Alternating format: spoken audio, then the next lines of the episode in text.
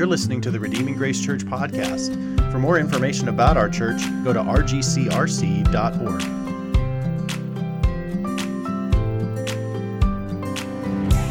that John is right. Jesus is the Son of God who came to take away the sin of the world and to give eternal life to whoever believes, then it's actually you that will change. It's actually your situation that will change. So, in that sense, this whole trial that's being set up is kind of upside down in the sense that the, the claims being made against Jesus um, aren't going to, uh, Jesus isn't going to change at all. But we deciding whether or not John is true about Jesus will radically change us.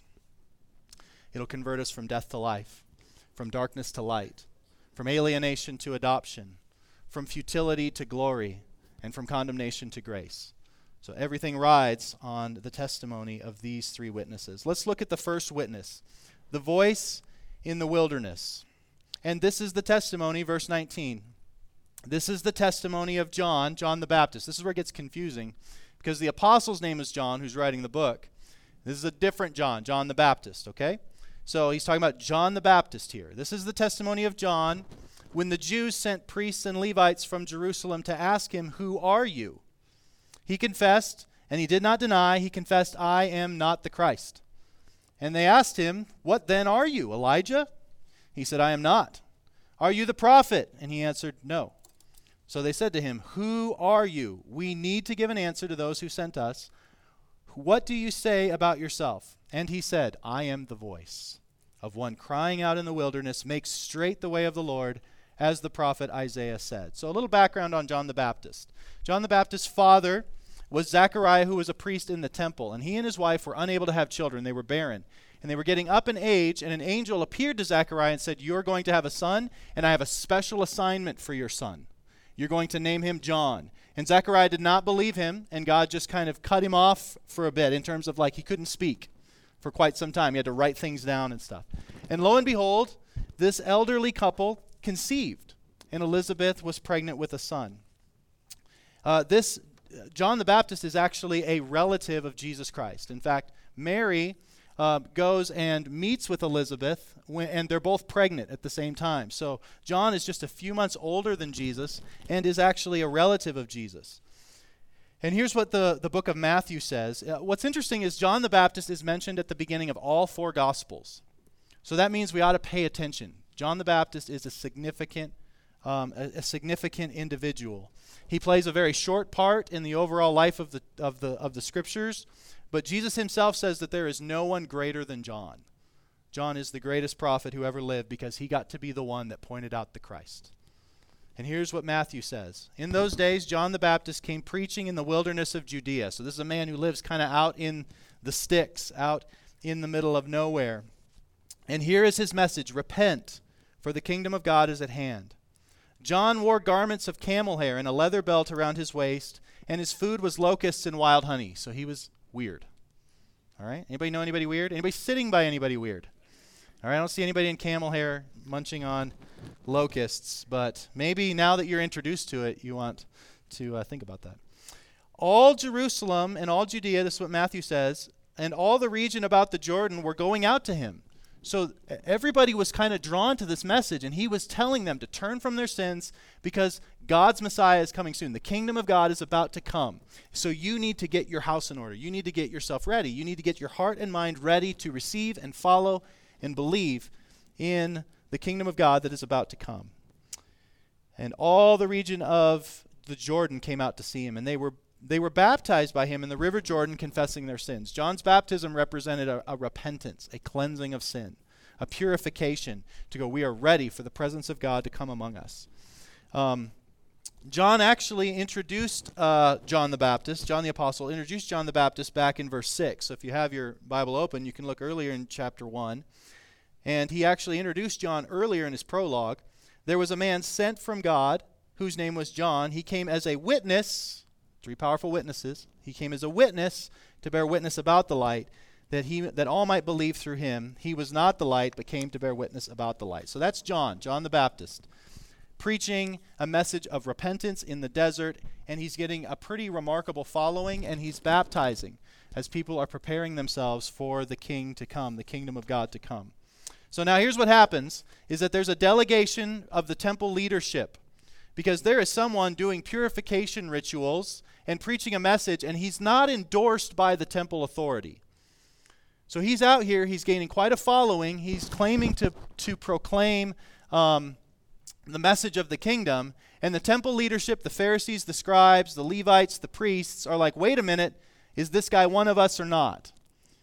And so they send out a delegation. They send out a delegation of people. Jerusalem sent priests because it was the priests who did the ceremonial washings and baptisms. And they are, as you can imagine, a little concerned about John the Baptist. Hey, that's our job. Do you have the credentials to do what you're doing? Uh, he's not a priest. He's doing this out in the wilderness, so they're concerned and they're going to check him out. They sent Levites, who are, in a sense, the temple theological police. they're going out to kind of make sure hey, is this legit what he is doing out here? And they come to scrutinize the message of John the Baptist. John is preaching a message that the last days are dawning, and the temple delegation wants to go make sure that this is a legitimate message or if they need to squash this if this is some sort of rebellion.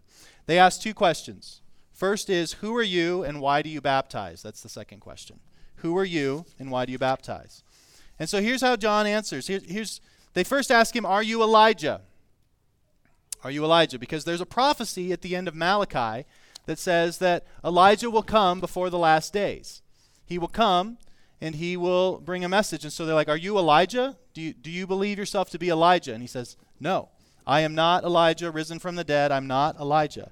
And so they at the end of Deuteronomy, there's a prophecy about a prophet like Moses coming before the last days. So they say, Are you the prophet? He says, No. And I'm not the Christ either. So then they're like, Well, what what gives you the right to do what you're doing? And he says, You need to know your Bibles. Isaiah 40, verse 3 says that there will be a voice crying in the wilderness, Prepare the way for the Lord, make straight in the desert a highway for our God.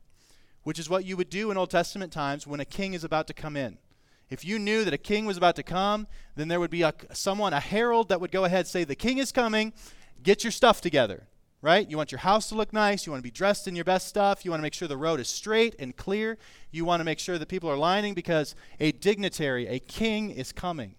And in a sense, he, he is telling them that you need to get your heart, your life. You need to repent of sin. You have not been living as you ought, and God is about to come. Prepare the way of the Lord. John says, I'm that guy. I'm that guy. And so that is who John says. He says, I am the guy who is going to point out, um, point out the coming of the Lord. So the second question they ask is, why do you baptize? Look at verse 24. Now, when they had been sent from the Pharisees, uh, they asked him, Why are you baptizing if you are neither the Christ, nor Elijah, nor the prophet? So, what authorization do you do to, to, to perform this religious rite? You can't just do this on your own. You can't just baptize on your own. You must have some sort of authority. John said, I baptize with water, but among, among you stands one you do not know. Even he who comes after me, the strap of whose sandal I am not worthy to untie. These things took place in Bethany across the Jordan where John was baptizing. So, in a sense, he is saying, Why are you baptizing? Two reasons to prepare for someone greater and to reveal who that greater someone is. I'm baptizing because I'm about to show you who I'm preparing for someone greater through re- the repentance of people and to reveal who that someone greater is, which we'll see in verse 31. The purpose of John's baptizing and ministry is being bound up in revealing the true identity of Jesus and preparing people to receive him. So, John is the first powerful witness. In verse 29, we see him introduce an unusual but second powerful witness. So as he fulfills his duty of declaring who the Christ is and identifying him for all people, he also, in that same moment, introduces us to a second witness. Now, this is interesting. Witness number two is the Lamb of God. The next day, he saw Jesus coming toward him and said, Behold, the Lamb of God who takes away the sin of the world. This is he of whom I said, After me comes a man who ranks before me because he came before me, meaning that Jesus existed before John did. John's like, I'm older than him, but actually he's older than me because he's eternal God. He is the one man who has existed before his conception and birth.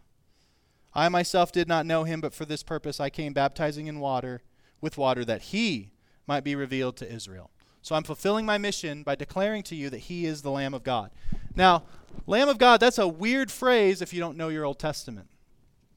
In the Old Testament, there is all kinds of symbolism and history that makes this Lamb of God statement incredibly powerful. A, a, tremendously significant statement here. For Jesus to say, This is the Lamb of God who takes away the sin of the world. This echoes back to several Old Testament passages. I think I have a bunch of up on, up on the screen. And thankfully, we have a giant screen so I can put tons of stuff up, in, up there in front of you. But here's what's happening is your whole Old Testament, all of those 39 books before your New Testament, they actually preach Christ. It's just preaching Christ kind of in the shadows and in symbols and in prophecies, getting your heart and your mind and the world ready for when Jesus himself will come into the world. And so here is one of those places where this symbol of the Lamb of God is preparing us and picturing us so that when Jesus comes, we'll go, this is what he came to do. And here's what we have. Look at Genesis 3:21. You can see it up on the screen. This echoes back to the fact that when Adam and Eve were w- sinned in the garden and were kicked out of the garden and they were under the curse and everything fell apart and all the problems that are in our lives found their source right there that God actually killed an animal and covered them in skins because sin has to be covered. And it can only be covered by the death of an innocent. So when John is saying that the Lamb of God who takes away the sin of the world, this is echoing back to Genesis 3 when sin requires a covering of the death of someone innocent. It goes back to Genesis chapter 22 where Abraham says, Take your son up on the mountain your beloved son, the promised son, go and sacrifice him on the mountain um, to show your allegiance to me. And Isaac asked his father, God, where's, or not God, Father, Father, where's the lamb? And Abraham says to his son, God himself will supply the lamb. And just as he is about to sacrifice his son, God says, Stop. And there's a, there's a, there's a lamb, there's a ram actually caught in the bushes. And so what you have is you have not just a covering from, for sin needed in Genesis 3, but you have someone dying in the place of another. You have a lamb dying in the place of a son. And you have this picture being built out. Exodus chapter 12, which we read um, earlier, Christine read for us, is the Passover, as God is delivering his people out of the land of, of, of Egypt. And the angel of death is about to come and kill all the firstborn sons, unless you take an innocent, pure lamb and you and you kill it and you spread its blood on the door of the post and you stay inside the blood. Stay inside the doorway. Inside that blood, it is safe from judgment. And so you have this picture of a lamb dying in the place so that judgment will pass over. So covering for sin, An, a lamb in the place of a son, safety from judgment within the blood. And then in Leviticus 16, we see that the Day of Atonement, every year, lambs th- by the thousands are killed to help cover the sins of the people. And they keep having to do it every year because the blood of lambs and goats doesn't actually cover sins. It was just delaying the payment plan. It was just kind of shoving things under the rug until the permanent lamb would come. And so the, the Day of Atonement, these lambs that are dying, are pointing and witnessing too that there is a greater lamb who's coming. And Isaiah 53 7 promises that there will be one who comes like a lamb led to slaughter for our sin. He will bear our iniquities. He will heal our, all our diseases. And then John will actually write, after he writes this gospel, he'll write another testimony about Revelation 5 6. How in heaven there's a slaughtered lamb worthy to open the scroll and bring the plan of God to its final conclusion. And in Revelation 21 9, we see the wedding supper of the Lamb. So all of these murdered lambs down through history proclaim to us as witnesses that there is one coming who will be like this who will be innocent and pure, and who will die on behalf of another, whose blood will be the remission of sins. And so, the second powerful witness is that Jesus is that lamb. Your entire Old Testament, all of the bloody sacrifices, all of the rituals, all of the history is bringing into a culmination that there is one who is coming who is going to be perfect Israel, the perfect lamb. He is going to be the new Adam, and he is going to be the one who takes away the sin of the world. Notice there that the word sin is in the singular. Because our problem is not ultimately individual sins, our problem is sin. Sin itself, a disposition where we think we know better than God, where we want to rule our lives and not God. Sins The individual sins we commit are just symptoms. The disease is sin in our hearts, a sinful nature, a rebellious attitude towards God. It is sin. He didn't just come to take away the sins of the world, He came away to take the sin of the world, to take the sin of us. And this is shocking because John is saying he's not coming to take away the sin of Israel. Who's he coming to take away the sin for? The world. This would be shocking to a Jewish people who sees the Gentiles as dogs. He's not coming just for he's not just coming for Israel as Israel's Messiah. He is a Messiah for all people. And that's good news for us. I don't know how many of you in here are Jewish, but it's good news that the lamb came to die to take away the sin of the world. Of the world. He came to take away the sin of the world, which is a prediction then that Jesus is going to die like a lamb. And that death is going to be for sin. And we realize that this is permanent and definitive. You see that? He comes to take away the sin of the world. Unlike those other lambs that died and you had to do it again year after year and you're so sick of being drenched in blood all the time, he's going to take away the sin. He's going to take it away once and for all definitively. John doesn't present Jesus as a great moral example or a great teacher of holiness and love. He proclaimed Jesus as the sacrifice for sin. It wasn't behold the great example or behold the great teacher. He said, Behold what? The Lamb of God who takes away the sin of the world, the one who covers our sin, the one who dies in our place, the one who we can hide from judgment, the one who um, dies once and for all, the one who's like the lamb led to slaughter, the one who is worthy to open the scroll, and the one that we will be gathered one day around the wedding supper. That lamb. So that's witness number two. Witness number three, then, we see at the end in verse 32 through 34.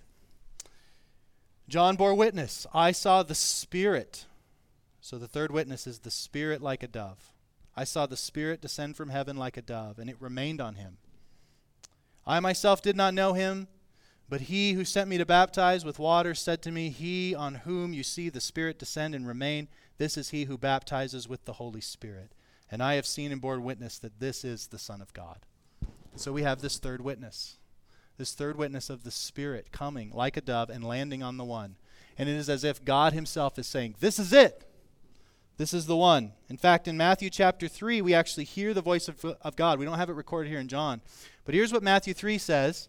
It says, Jesus answered him, Let it now be so, for it, thus it is fitting to fulfill all righteousness, meaning that Jesus came to John to be baptized, not because Jesus had anything to repent of, but he is so identifying with repenting sinners that he says, To fulfill all righteousness, I need to fully identify with mankind, even in baptism. So if anyone didn't need to be baptized, it was Jesus. And he says, I need to be baptized in order to fulfill all righteousness because I am coming fully in your place. So this is why baptism after you believe is, is really critical. Not because it's part of our justification or saving us, but in a sense we're meeting Jesus in the water. He came and identified with us even though he didn't have to. And now we, even though we don't have to, are happy to join him in the water in order to fulfill all righteousness. So that's part of why we baptize people as believers, because Jesus commands it. And what a kind invitation that he gives to us. That he came and was baptized to identify with us. What a glorious thing to be identified with him. And then here's what happens. I got distracted. When Jesus was baptized, immediately he came out of the water, and behold, the heavens were opened up. Can you imagine what it would be like to be at that moment? The heavens opened up over Jesus and John in the water and he saw the Spirit of God descending like a dove and coming to rest on him. And behold, a voice from heaven said, This is my beloved Son in whom I'm well pleased. So the Spirit of God and actually the voice of the Father, you have the whole Trinity going, This is it. This is the King. This is the King. This is the Messiah. This is the Lamb of God. This is the perfect Israel. This is everything you've been waiting for. This is everything that human, human beings need. Is this and the Spirit comes and lands on him like a dove. And we have this witness from God Himself that this is who John the Apostle is saying he is. John has called this witness the Spirit like a dove. And we think back to in the Old Testament in Genesis 1, the Spirit hovering over the waters at creation.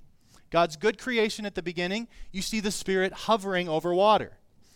In John 8, Noah sends a dove out to see if God's judgment has passed. And a dove is flying over the waters and eventually gives indication that God's judgment has passed. Do you see now the Spirit is hovering over the waters, saying that a new creation has come and God's judgment is about to pass over you because of this one? Do you see the picture from the Old Testament of, of the Spirit hovering like a dove in these key moments in redemptive history, and now it's all coming together and it's going, oh, that was all about Jesus all along. He's the new creation. He is the ark that we're safe in. He is the proof that God's judgment has passed. He is the one who it baptizes with the Spirit. So here is what you have. These three witnesses are saying this. Here's what the three witnesses are saying. So we're now at the point here where we have to decide based on John's opening statement about Jesus being the Creator God who came in human flesh, who came to bear sin and bring life to all who believe, let me call these three witnesses to you the voice crying in the desert, the Lamb of God who takes away the sin of the world, and the Spirit like a dove. These witnesses are telling us that Jesus is the Lord, that Jesus is the sin bearer, that Jesus is the timeless one who came before, that Jesus is the anointed one who has the Spirit upon him and can give the Spirit to whomever he wishes.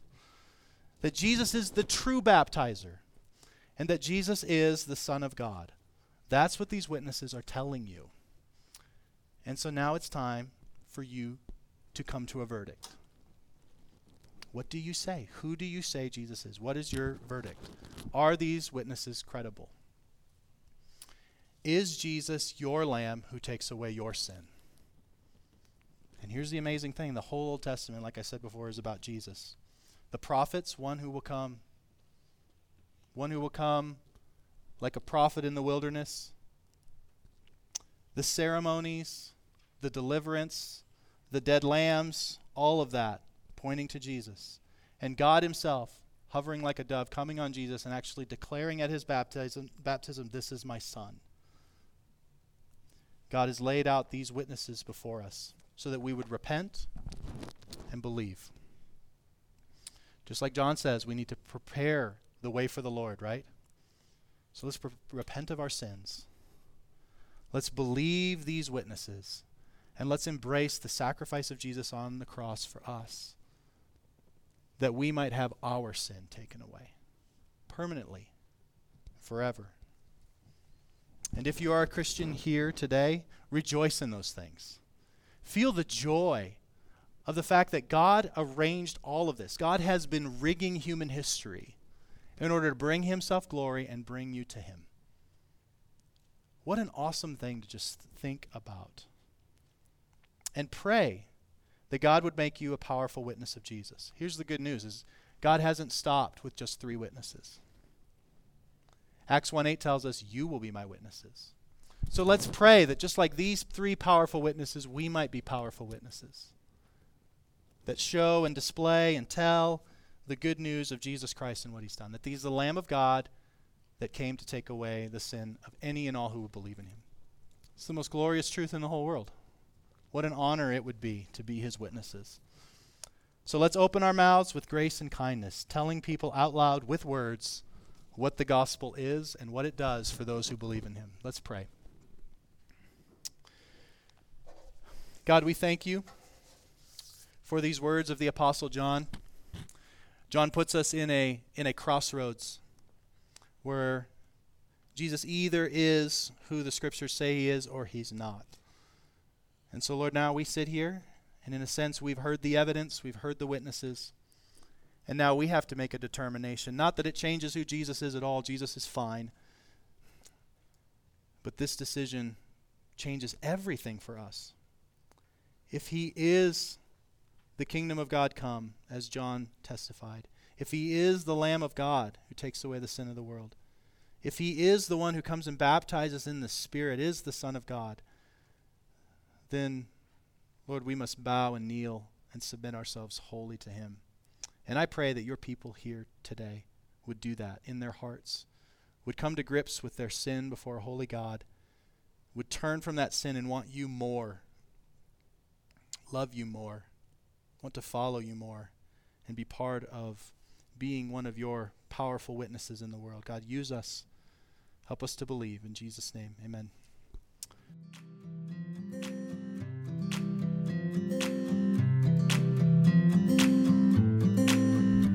Thank you for listening to the Redeeming Grace Church podcast. For more information about our church, go to rgcrc.org.